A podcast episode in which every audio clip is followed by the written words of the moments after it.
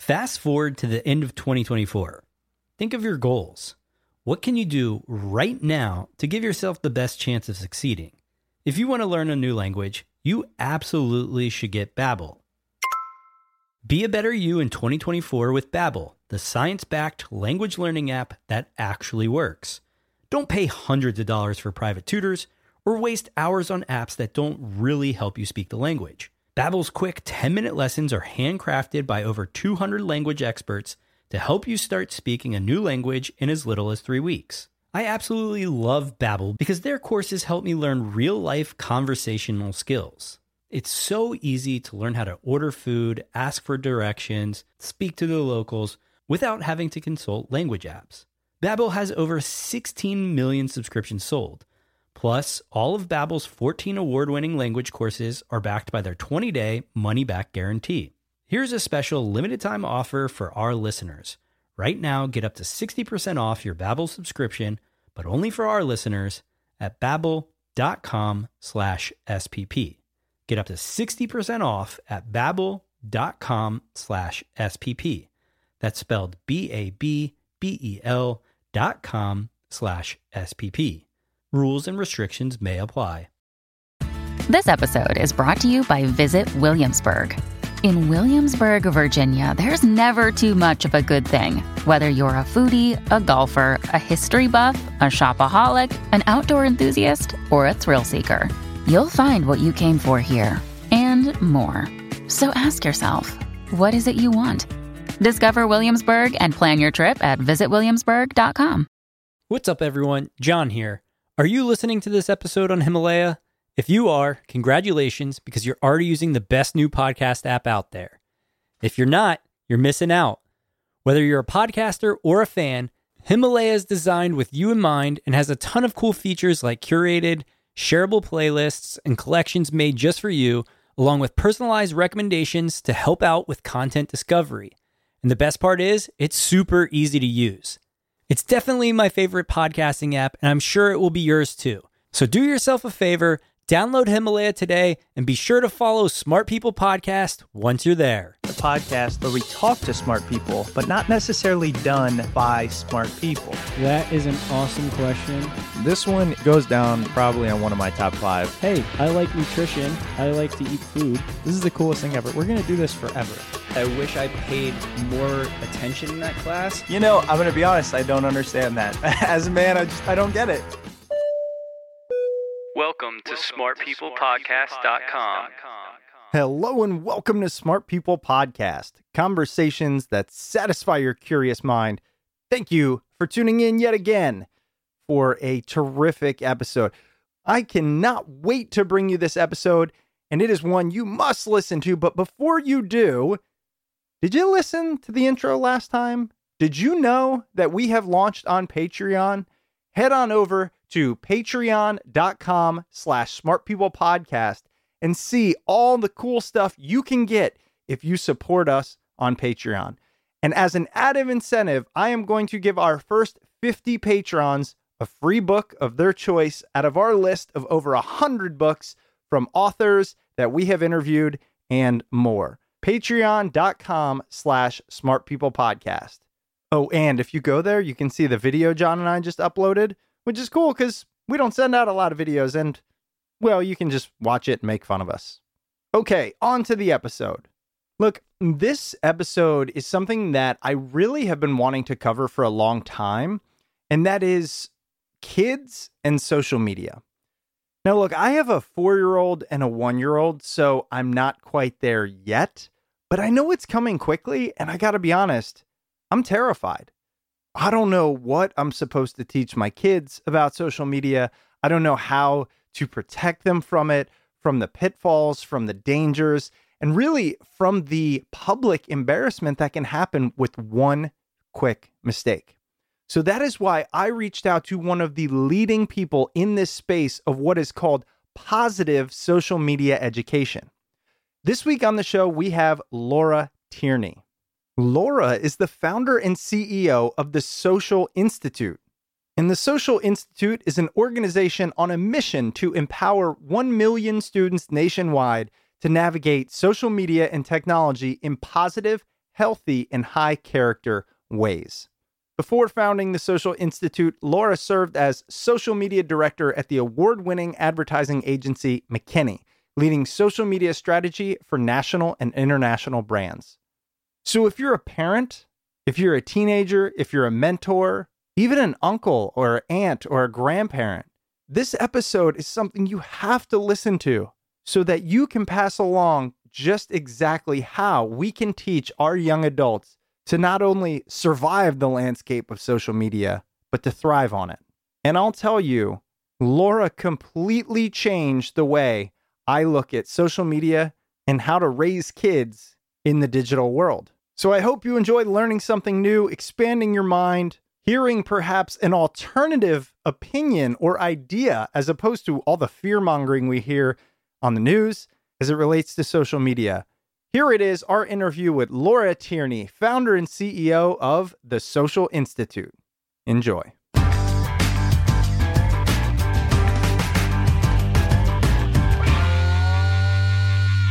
Well, first, Laura, thank you so much for being on the show. Thank you for having me. It's great to be here. Social media is seemingly becoming like a drug of choice, right? As as crazy and as apparent and as pervasive as vaping, which apparently is a big deal now too.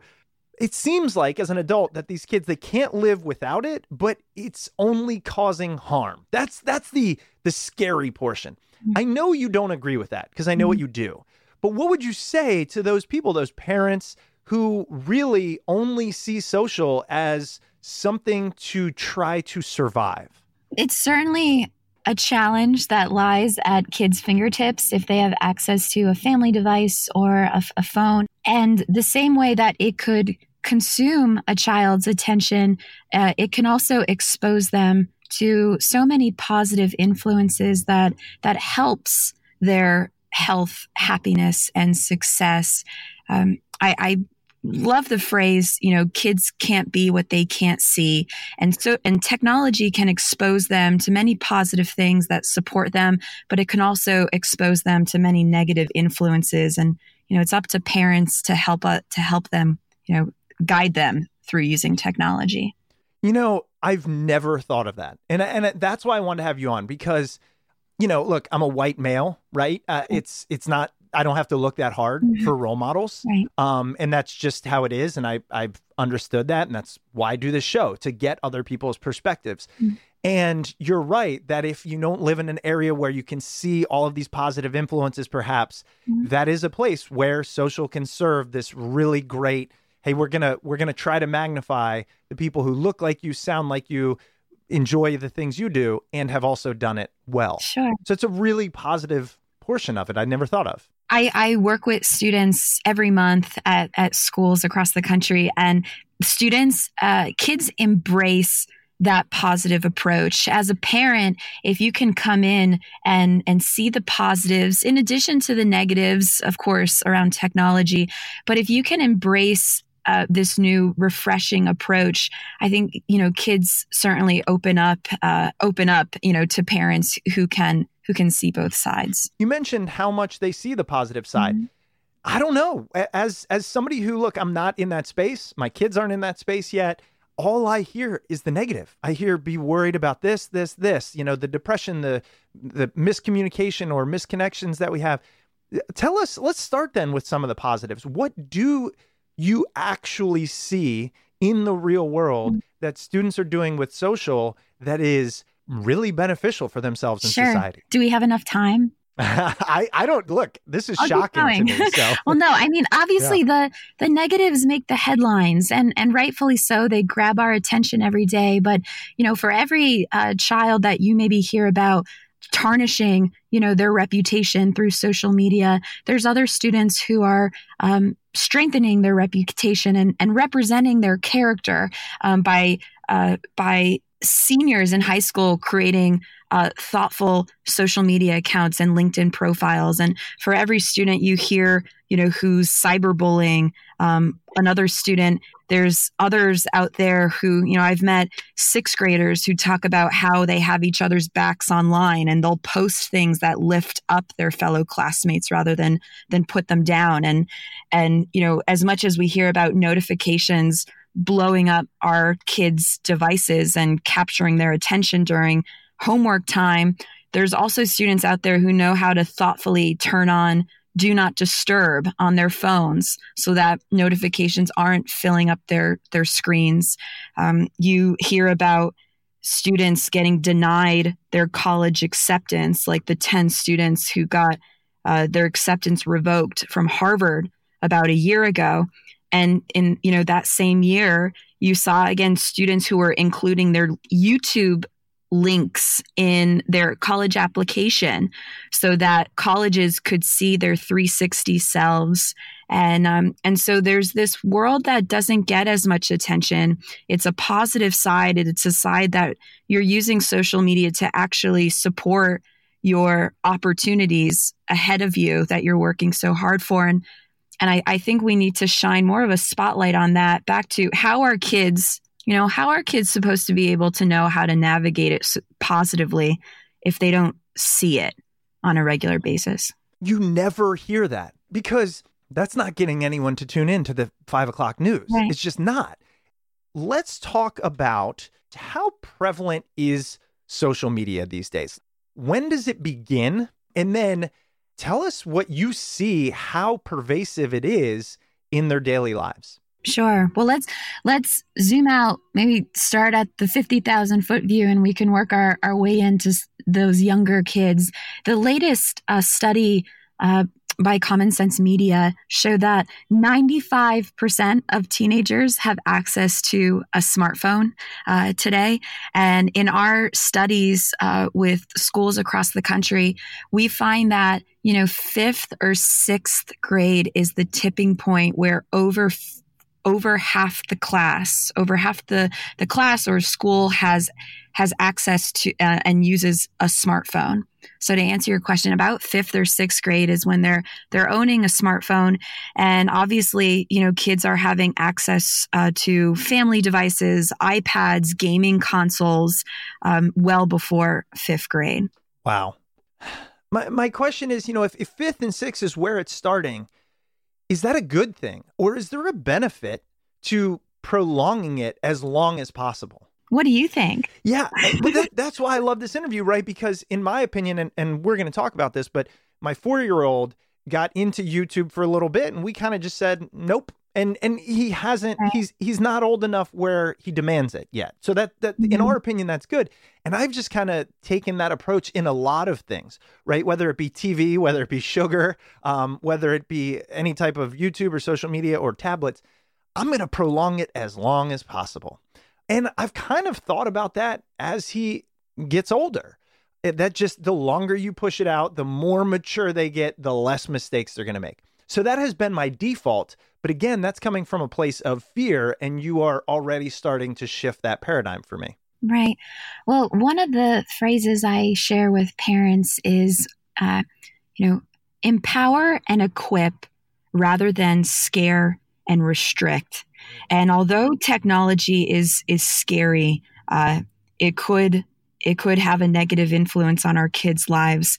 It's not going away anytime soon, as much as maybe some people would like it to go away. It's not, it's here to stay. And how do we proactively, you know, equip, um, your, you know, our, our kids to use it positively? There's um, a best practice I like sharing with parents, which is this, you know, I, I played a lot of sports growing up um, I played at Duke. I played with Team USA, and I'm I make a lot of uh, analogies maybe to the world of, mm-hmm. of gaming and sports. And one analogy I like making is practice before you go pro. And right now, when we give our kids a phone and there's no settings or limitations on that phone, we're kind of throwing them into pro right away. You know, we're throwing them into the deep end of having to navigate this this world of technology and and we have to ease them into technology. There's a lot of milestones that even your 4-year-old can take in the next, you know, few years to really ease into technology rather than embracing all of it and having no limitations immediately. I remember going to college and I remember my parents were pretty liberal, eh, meaning they they didn't restrict me from a lot of experiences and they did it right. You know, so Mm-hmm. okay, look, you're going to be off on your own in a year, maybe when I was in high school. So there's some things we're going to allow you to do so that you don't go to college and it's a whole different world. And to be honest, I I always say if my kids did the same things I did, I would feel like I did a good job. The reason I bring that up is because the same advice or the same tact that my parents used on me that I always thought was useful, I almost am contradicting when I'm talking about my son, right? I'm like, no, no, no, hold it as long as possible. So again, kind of shining this light on there's a way to do it, there's a way to ease them into it. And of course, if we want to talk sports, I mean, we can make the show five hours. Uh, it's, it's my life. Um, and and I love how you integrate that as well, that pro versus let's practice a little bit. obviously, you know, your your analogy of, you know, your your parents uh wanting to they they trusted you by the time you went to college. You know, by the time a student, you know, is is graduating high school, they should be equipped to balance this because they're going to have unlimited access to it, you know, right in college. Um there's some parents out there. Have you heard of Chris? Have you heard of the wait till 8th movement? No. it's this movement that parents are there's a, a, large bandwagon on uh, out there of parents waiting till eighth grade until you give your child a phone. And there's no right or wrong to that. Just like there's no right or wrong answer to when is the right time to give your child a phone. The maybe the the best way to though answer that question is have you eased them into technology so that they they are you know responsible and they understand the standards of your own family rather than just giving them a phone in eighth grade because you're obeying the wait till eighth movement really easing them in um, through you know different milestones that you could have I am aware of the battles I think that social media and, and phones and all that are going to bring for me as a parent. But I I've actually I mean I've I've got bigger things to worry about. I'm just trying to sleep for like six straight hours a Right. night, you know, with a 10 month old. Um, but but to your point, if I could see you wait till eighth grade, the kid's like, I just got to get to eighth grade. I just got to get there. They get it. They get their phone. They go nuts, right? They put everything out there. They have no restrictions. They have never practiced. They or on the flip side, which might even be worse, they figure out a way to do it anyways. So they're using their friends' phones and they're, you know, doing it behind your back. So I, I could see the same approach that parents know about a lot of things, easing kids into. I don't hear a lot about that when it comes to social. And that's why I'm glad that you're bringing it up for us. What I want to do, you mentioned a little bit about yourself, a world class athlete at Duke. You are now this, this CEO of this company. Tell us a little bit about your background um, and what brought you to essentially being this voice for the positive movement of social media. well it it started i guess being in the shoes of a student uh, myself and understanding this problem firsthand. I was 13 years old when I got my first phone. And although it's not as fancy as some of the devices we have today, uh, it did connect me with my friends. And, you know, growing up, then uh, social media came out as I was getting to, you know, recruited to Duke. Um, while I was playing at Duke, um, you know, became a, a four time All American there.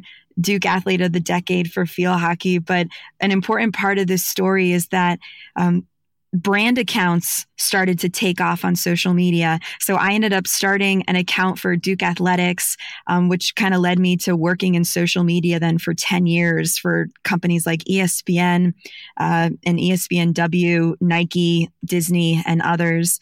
And then during that time, started carving out vacation days from my full-time job uh, because I, I kept seeing and hearing all these negative stories about kids stepping on landmines that I fortunately, you know, did not did not step on. And and I, I just felt like kids were navigating this world without a real coach in their corner. Um, you had parents constantly saying, you know, don't do this, don't do that, don't do that. And no one was teaching these kids what to do in different situations. You know, it's easy to just say, well, don't send a nude photo if your crush asks you for one. But then you had these Mhm. kids being like well what should i do in that in that moment of being peer pressured to do something like that? And so um, one thing led to another and you know a few years ago started this work. I, I now work with schools across the country.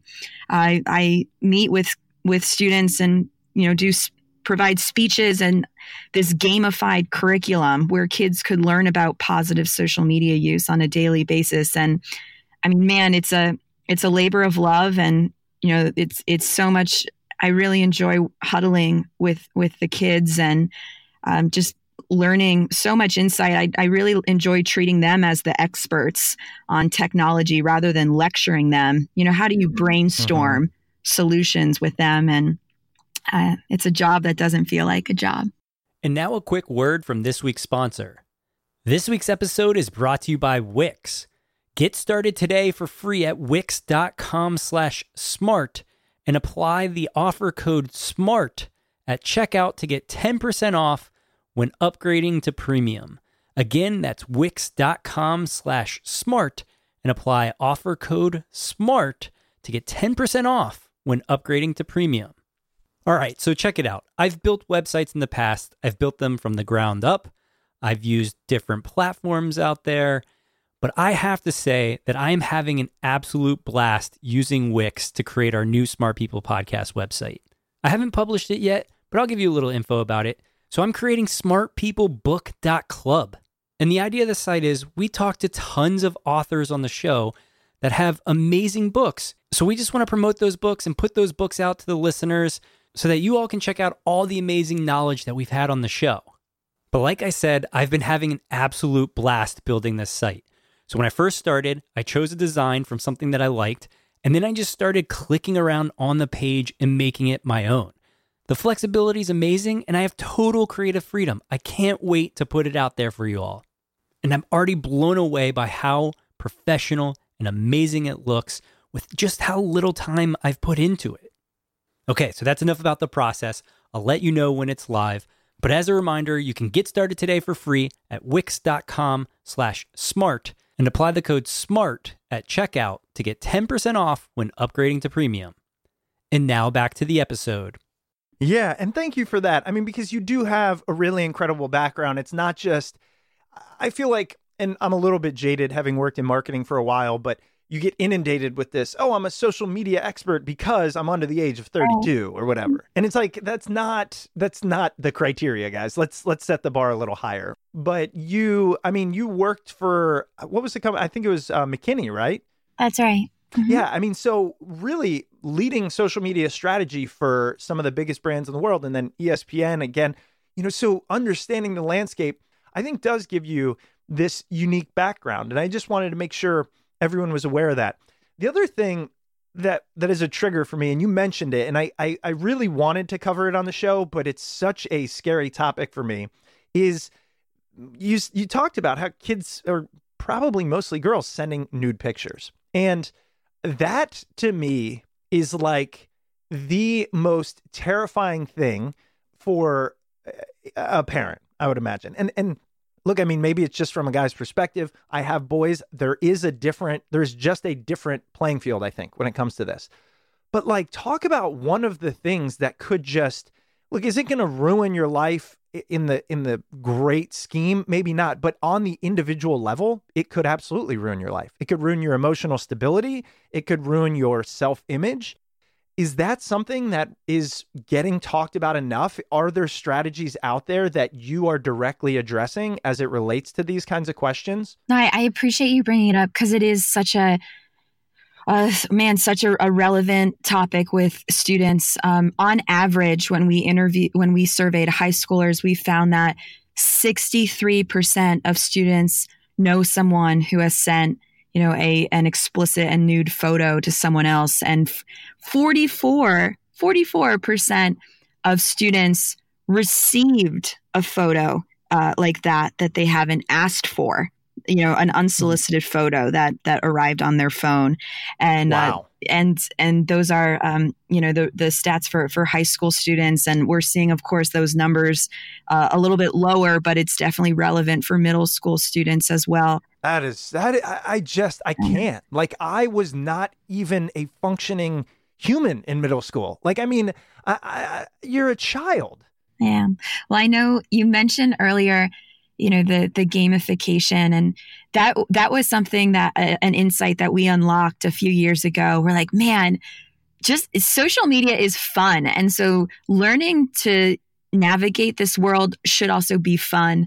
So we started gamifying these lessons for for kids and Mm. so one of the lessons that we gamify, you know, and if you'd like we can we can run a little game right now if that Let's works for you. it. That could sounds be awesome. be around this game, uh, it. this uh, this topic. Um, one uh, lesson that we have for students, we call them social sprints, and what they are, they're real life scenarios about social media. I'm going to give you a scenario, Chris, and Oh. I need I need you to share which positive move you would make in this scenario because again, even when you're asked for an inappropriate photo, there's always positive moves that you could make. So here I we am go. really, I am really nervous about this. Okay, Okay, no, all right. no wrong answers. I'll give you all the right answers. You just have to lock in on one. Okay, good, good. Okay, so here we go. So the situation is you're in middle school you're in eighth grade, and your crush sends you a message on Snapchat asking for an inappropriate photo of yourself. They promise you, like they always do, that they're not going to screenshot it and that they'll let it disappear. Uh, and you're you're in eighth grade, and this is your crush, and they're asking for this. What move would you make? Here we go. There's four of them, all Okay. submitted by students. Okay. Would you move number one, reply with something about how you don't send pictures like that because you're just too good for that? Number two, would you send a funny meme shutting it down? And I'm sure you could think of some good memes to send Mhm. back. Would number three, uh, would you block them? Or number four, like one student in Atlanta uh, said, would you simply find a new crush? Which Wow. Yeah. So first of all, good for the folks that submitted those because, like you said, they're all pretty good. Here's what I will tell you: um, as an adult now, I I know what I would do, and it would be A for me, right? So I would just say, hey, you know, I'm I'm kind of too good for that, and the reason is because having gone through relationships, I realized that also the uh, the positive outcomes of kind of playing that game might go. Um, but as an eighth grader, I I I cannot speak for for that. But but right now, I would choose A. Okay. And I think that's the that's the point what you just mentioned is that different kids have different personalities. Some are more direct, others are more indirect, some are extroverted, some are introverted. Uh, some don't feel the confidence to speak up and say something. And I think what every every child needs to know is that there are always positive moves that you could make when you're in any situation on social media you always have the choice to make a positive move. And as a parent, you know, we might say, just don't send it. Whatever you do, don't send it. Don't, Right. don't, don't. And notice none of those answers, you know, started with don't. It was all here's what you could do if you're in a, a spot like that. My dad, I remember, ran something like this for me when I was in high school. He'd drop me off at school in the morning and he would run these hypothetical scenarios. Now, not exactly this one, but it always just challenged me to proactively think about something before maybe I was in that scenario. Mhm. And I, I think if parents can start running these sprints, whether it's in the car as you're dropping your child off for school in the morning, and you know your child best, so you can adjust them to whatever scenarios they might, you know, have to navigate, but challenging them to coach up and coach you on what they would positively do is a, a new way of looking at social media education. It's not you always educating your child, it's them actually educating you. Laura, I got to tell you, I think that's so brilliant, so innovative, so incredible, and that's why your organization is is really getting these headlines and, and succeeding. Because even as I went through that exercise, I feel, and again, as an adult, I don't have to worry about this stuff. I don't even think about it. But you know, okay, I'm going to give you a scenario, and first thought pops in: don't screw up. And then when you provided them, all of a sudden it went from like don't screw up to like wow those are four really good ideas it wasn't a forceful thing because we know what kids are going to do when you force something upon them. They're going to rebel against it. It was just a here's four really cool things. They match multiple personalities.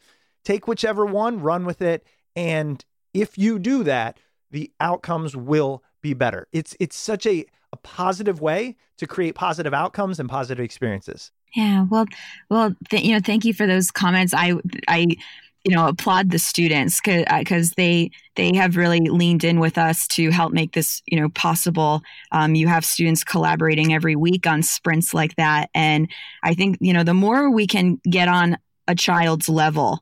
And rather than looking down at them and lecturing them, the more that we can get on their level and and speak their language, I think the the more they're going to listen and open up, and you're just going to have a trusting a trusting relationship with our kids, and and that's what all of us parents want. So. Absolutely. And, you know, one thing I really want to cover on this because there are so many parents out there, and there are so many in my shoes that are to have kids in this age. I don't think we realize what it's like to be, you know, 10, 12, 14, 17 today. So I would like to learn from you what is a day in the life of these kids like? How do they see digital and social interact in their world? Social media is simply how students are social today. You could chop off that second word media and it, it's almost like how they breathe. You know, it's for us, it's like going to the mall on a Friday night with friends and social media is that new mall that students want to show up to and, and, and connect with their friends and, and follow others, you know, that they admire.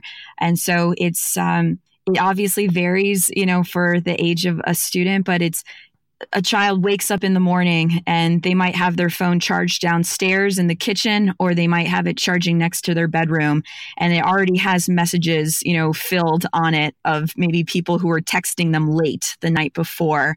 And it's you know before they get to school they're they're watching YouTube videos on the bus that they got notifications for from their favorite YouTube influencer uh, that they subscribe to. So you know when a video is going to be posted and you see if you send it to your other friends who might not have seen it and they reply back, you know, that I've already seen it and check out these other five videos.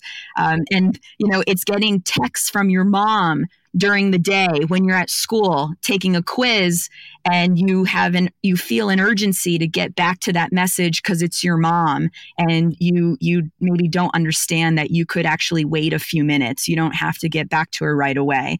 Um, after school you know you see posts shared by classmates that you know might be passive aggressive you know and you just got to brush them off you know and then it's you know a group text in the evening when you're working on homework and you're collaborating on homework through a group text and your parent is rolling their eyes you know thinking man they they have it all wrong. Look at them just constantly on their devices and meanwhile you're trying to get your homework done and you're just chatting with friends you know just digitally rather than in person. Um, and it's just i think balancing so much. There's just so many emotions and being a kid today with technology but but hear me out. I mean this out of three years of working with kids and, and parents there is one big takeaway i had is that the kids are better off than we think they are and I, good, good. I i think if we can lean into that idea that if we can meet them on their level and not talk down to them but maybe even talk up to them and you know treat them like experts, but you know, empower them to to use this positively. Uh, I, I I think um, I think we're going to be all right with social media being around ten years from now, and our kids growing up with this. well, again, that that positive message is it's just something I kind of needed, and I think others do too. Because the other thing I hear often is we hear that social media is destroying younger people's ability to communicate in person. And look, I'm not in schools every day, but you are. How much truth is there to that? Are, are they really losing a lot of these, what I would consider necessary skills of communication, of talking, of conflict resolution, of sharing emotions to your face, of reading social situations and, and facial expressions? Or is that, again, just a fear tactic used in the old school media? No, you, I mean, you're definitely hitting on something. I love the phrase, you know, don't replace the face. And, and facial expressions, even, you know, for little eight month olds are, are so powerful. Uh, and it, it is important. I find that more and more schools are really investing in social emotional learning and teaching kids the social skills of looking people in the eye and I mean, I, mean, knowing when to take something away from a group text and instead talk to someone in person. And I think us adults are learning that too. You know, when to take something off email and uh, and talk to someone face to face. But I, I do. Devices certainly can be addicting. You know, dopamine notifi- dopamine firing every time we have notifications blowing up our screen. So again, without proper education, this will consume our kids' lives in a negative way. Um, we have to, through the schools and through you know families, educate you know these these kids of of when to put the device away. We we call it eyes up versus eyes down. There's certain times mm. you got to have eyes up, and there's certain times you got to talk to someone face to face, and there's other times where you can have your eyes down and, and send something through a device. Okay, good. So so there is some truth to that, but it's something to work on and utilize balance. It sounds like. Kind of transitioning over to the Social Institute the organization you run. We've touched on it, this gamification, but give us a little bit more because even when I went on and learned about it, I was, I, I mean, I get it, but I'm still going, how does this get implemented? If I'm a parent, how does this help? So give us kind of the pitch on what it is and why you really stood this organization up. So our our team at the Social Institute, we are on a mission to help 1 million students navigate social media in, in positive and high character ways. And in order to do that, um, we're our north Stars helping students and in order to do that we we partner with two important um, groups of people. One is that we partner with schools across the country, providing um, presentations and an ongoing gamified curriculum that they weave into homeroom or advisory or, or health class so that all kids uh, can play and learn about social media in a really fun you know digital way where they have their devices and they they play on their devices um, so that the students really enjoy that. And then the second group we partner with um, are uh, our parents and we provide parents with with resources so you can understand how to ease your child into technology. But it's it's about equipping students and their role models and role models certainly include parents. And now a quick word from this week's sponsor. This week's episode is brought to you by skillshare Listen up. Chris and I, well, we don't know how to do a lot of things. So we're constantly trying to learn. And what better way to learn than by using Skillshare? Skillshare is an online learning community for creators. With more than 25,000 classes in design, business, and more, you'll discover countless ways to fuel your curiosity, creativity, and career. Take classes in social media marketing, mobile photography, creative writing, or even illustration. Whether you're looking to discover a new passion, start a side hustle, or gain new professional skills, Skillshare is there to keep you learning and thriving. So, one of the things that I want to get better at is email marketing. So, I jumped on Skillshare, typed in email marketing, and there's more than 3,000 results. And instantly, I already see one that jumps out Email Marketing Essentials writing effective emails. I'm saving this now, and I am definitely watching it this week. So join the millions of students already learning on Skillshare today with a special offer just for our listeners. Get two months of Skillshare for free. That's right, Skillshare is offering Smart People podcast listeners two months of unlimited access to over 25,000 classes for free. To sign up, go to skillshare.com slash SPP. Again, go to skillshare.com slash SPP to start your two months now. That's skillshare.com slash SPP. And now back to the episode. So tell us how can a can a parent utilize this or is it solely kind of at the school level at this point? It's um, primarily at the school level. So when we work with a school, we provide students with education, we provide parents with education, and then we we educate the faculty members as well. And so if if you're a parent and you know this positive approach really resonates with you. One thing we've been sharing is to you know coach up and reach out to your leadership at your school and ask them what they're doing about social media education. And um, if there's any way our team could be helpful we'd certainly love to talk with the the leadership at their school. Um, so many of our partnerships have been sparked by parents at the school reaching out to the principal or assistant principal or counselor. Um, and there's certainly a you know a big champion of this work.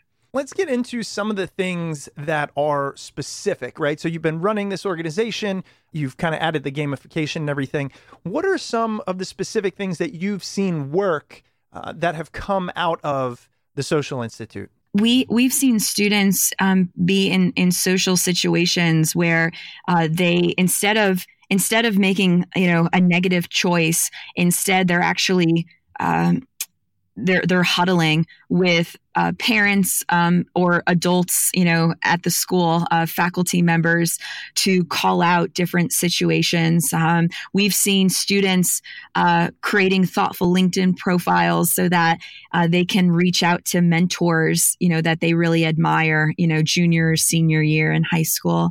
Um, and I think, you know, there's so many students who have come up to us and just said like, thank you. Like so many speakers now come in and just lecture us on all the negatives. Like thank you for seeing the positives and for seeing this other side of this. So i think the light bulb goes off in their heads when you you know share this positive approach with them. And um, you know socially and emotionally um, you're you're you're moving you know you're moving the needle on um, on the choices that they could make each day with a device in their hand. Let's talk a little bit more about the gamification piece. I think it's, and correct me if I'm wrong, but it, have, has it been dubbed hashtag win at social?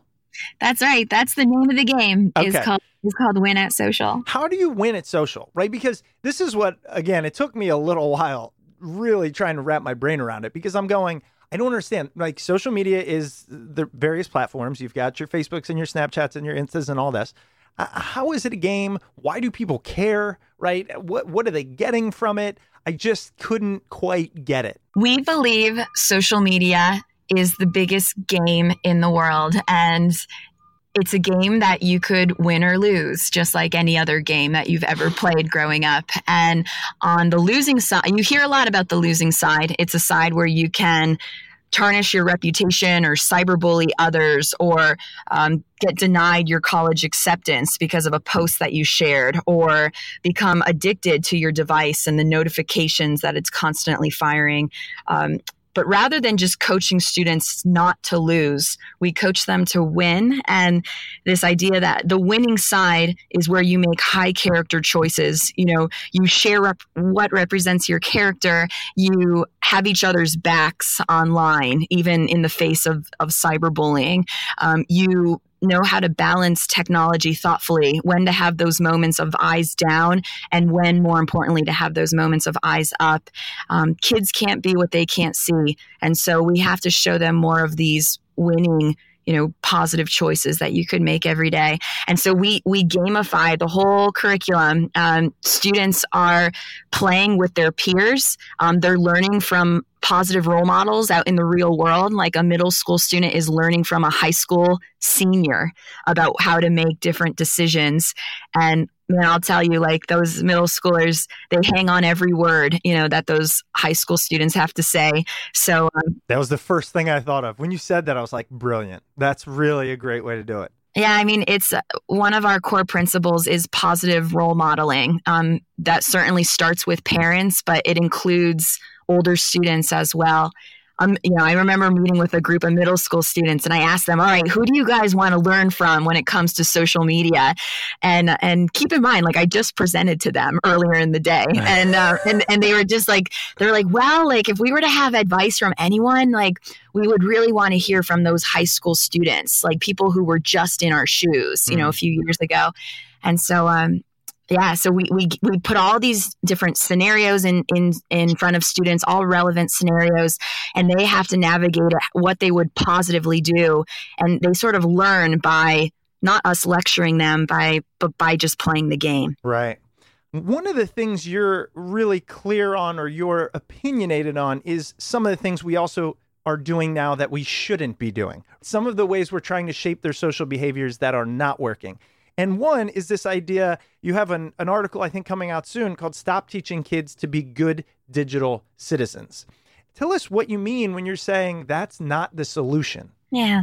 Well, I mean, the, even the phrase digital citizenship is sort of like like if you were taking a, a, a driving course as a 16 year old be saying like well you're about to do some you know automobile navigation class you know and you're and, and you'd be like you'd be sitting there like what? What am i what am i about to do?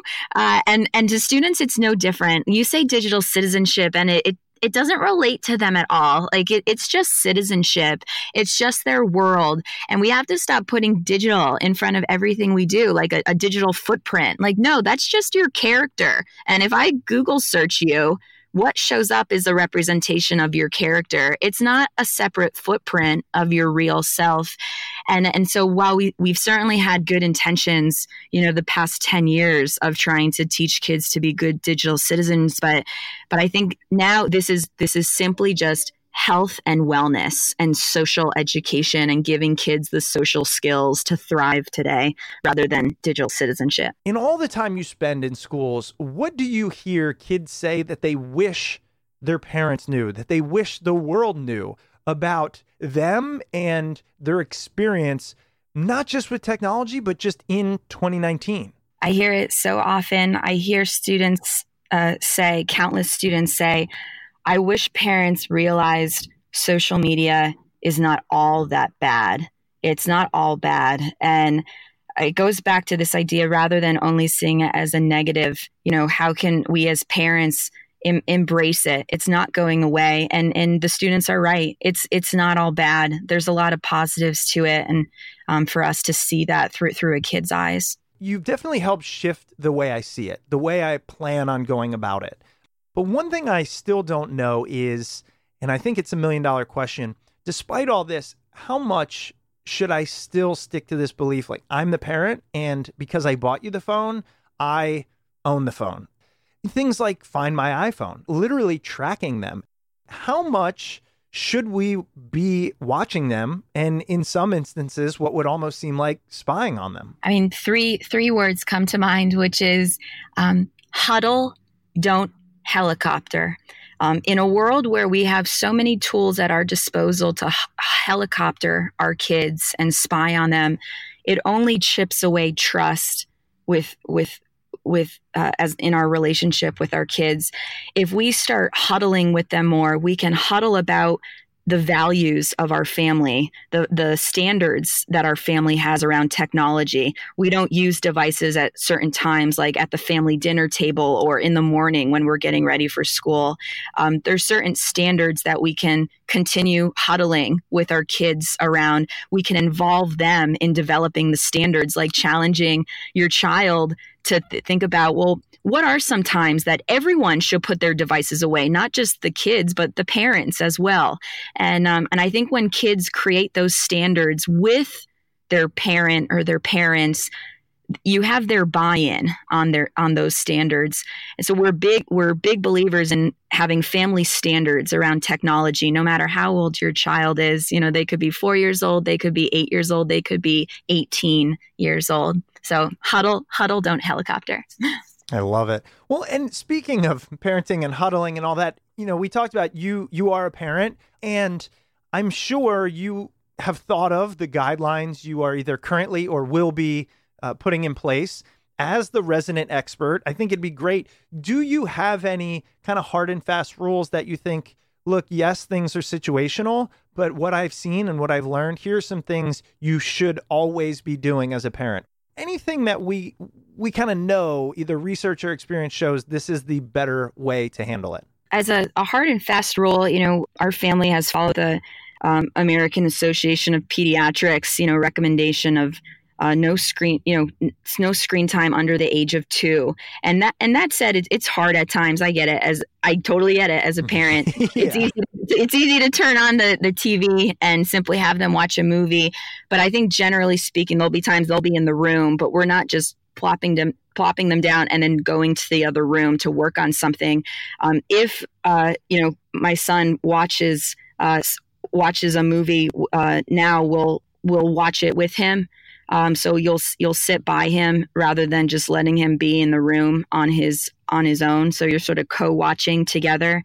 Um, we, uh, you know, there's times at, after work you're just putting your devices away. You're charging it in the kitchen, you know, rather than having it out and just floating around so that they could see you looking at your email. Um, again, nothing replaces the face, but um, uh, especially with those little ones. So mm-hmm. those are a couple standards um, that we have. I know every family is different. People have different situations and commitments. Um, but those are some standards we have. What about for those in you know middle school, high school, in the thick of it?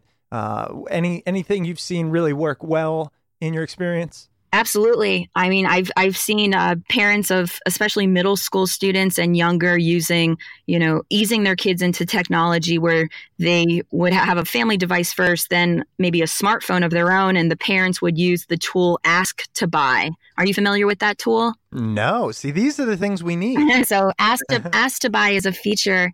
Um, with uh, through the iPhone, through Apple, and the family sharing plan, it's free where you, uh, your child has to ask to to download uh, certain apps that they want. They can't just download them easily, or even if they know your password, you you have to approve it on your phone. So um, I've seen that, you know, which is a nice checkpoint. It's a catalyst for conversation if a child wants a certain app. Um, I've seen, um, you know, parents have tools where they could you know they can restrict the wi-fi in their house if they really needed to and you know to take it to that level. So the child you know you, you can't just browse youtube while doing homework. You know th- there is a balance to it. Um, and then i've i've seen parents you know all live up to the same standards as their child is getting older. Yeah you're the parent but you're also a role model you know so there's some standards that the kid might have to live up to but for you to role model that as well. And one of those might be you know not sleeping with your phone next to your bedside table because you know it's it's tougher to get to sleep uh, if you're doing that um, and I'll you know, I'm probably one of the only millennials in North Carolina who has a landline and who doesn't sleep, who doesn't sleep next to their phone. But um, some of those little things I think go a long way in that sort of health, you know, of our kids today. So I love it. Well, Laura, I, I, really appreciate the time. I appreciate the insight. I also appreciate your work that you're doing out in the schools and with the Social Institute. Before we let you go, tell us kind of what would you recommend we do? Where would we go? I mean, tell us your website, tell us places you think you guys are putting out good work that we should all be aware of. What are the action items our listeners can take uh, as it relates to your work? Sure. So two things. If you believe in you know in positive social media education the first is um, to go to our website thesocialinstitute.com and send that link to you know your child's uh, leadership team at their school, the principal or assistant principal, and let them know this resonated with you. You know, what's your what's our school doing about social media education, and that you believe in this approach. And then the second thing is we we are constantly you know huddling with students about new apps and trends. You know, being at the cutting edge of social media. So you can sign up for our newsletter on our website, thesocialinstitute.com, and uh, and every so often, every other week, we'll we'll send you what we're hearing from students across the country. And another episode in the books. Hope you enjoyed that interview with Laura Tierney. You can find more about Laura and her work at thesocialinstitute.com. All right, so you know the drill. Quick housekeeping. If you ever want to reach out to Smart People Podcast, you can email us at smartpeoplepodcast at gmail.com or message us on Twitter at smartpeoplepod. If you ever want to help out the show, just head over to iTunes or Apple Podcasts and leave a rating and review for the show. I know we hit on this a lot, but we greatly appreciate it. If you want to stay tuned to all things Smart People Podcast, head over to the website, smartpeoplepodcast.com, and sign up for the newsletter. All right, that's it for us this week. Make sure you stay tuned. We've got a lot of great interviews coming up, so we will see you all next episode.